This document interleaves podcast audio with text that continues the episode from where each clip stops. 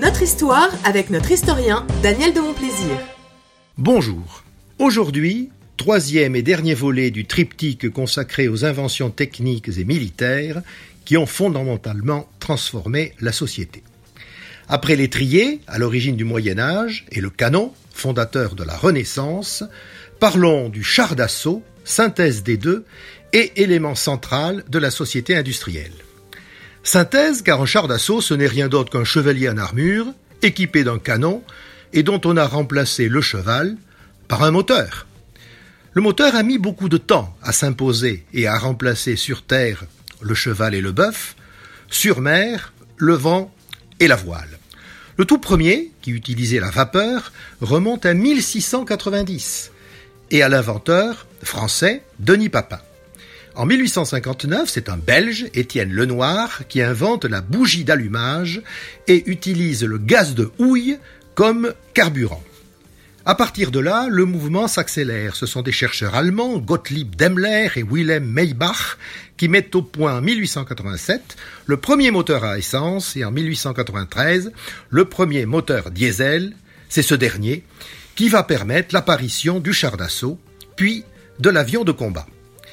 En 1903, c'est un officier d'artillerie français, le capitaine René Levavasseur, qui conçoit un véhicule blindé chenillé, dit canon autopropulseur combinant rapidité de déplacement, comme le chevalier, puissance de tir, comme le canon, et protection du soldat, comme l'armure qui retrouve ainsi une deuxième jeunesse. Et Levavasseur s'inspirait d'un premier modèle dessiné, tenez-vous bien, en 1516 par Léonard de Vinci, et oui, encore lui. Cette même année 1903, Herbert George Wells, auteur notamment de La guerre des mondes et de la machine à explorer le temps, publie une nouvelle intitulée Les cuirassés de terre, imaginant une guerre où des fantassins en très grand nombre et très agressifs sont vaincus par une petite armée composée de cuirassés de terre, donc transposition des navires de guerre cuirassés qui assuraient à l'époque la suprématie de l'Empire britannique.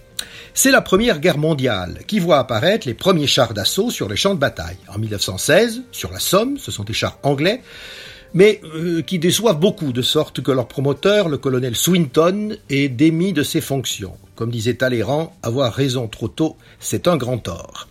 L'armée française renouvelle l'expérience un an plus tard, au chemin des dames, avec des chars Schneider. Nouvel échec, ils sont lents, 6 km heure, et très vulnérables, on dirait de gros escargots maladroits. Tout change lorsque les industries Renault inventent la tourelle, qui permet au conducteur de tourner sur lui-même, donc d'avoir une vision à 360 degrés et ainsi de mieux ajuster son tir. Français, Anglais et Américains, en 1918, utilisent massivement les chars d'assaut quand l'armée allemande en est à peu près démunie.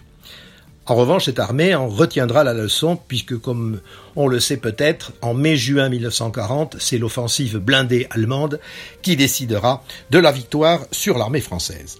Mais pourquoi le char d'assaut a-t-il ainsi restructuré la société? Eh bien parce qu'il est au centre de tous les processus industriels et à l'origine de l'essentiel de nos modes de consommation actuels. Il est aussi à l'origine, par l'utilisation massive du moteur, de cette énorme industrie pétrolière qui est devenue le premier business mondial. Grâce au blindage, ou plutôt à la carcasse d'acier, est venu le triomphe de l'automobile, de l'avion civil, du cargo, du porte-container et de ces énormes navires de croisière qui défigurent les quais de Venise.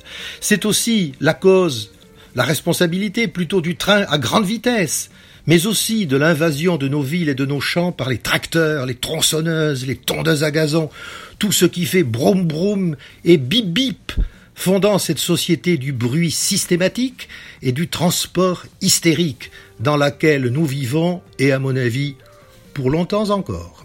Au revoir. C'était notre histoire avec notre historien Daniel de Montplaisir.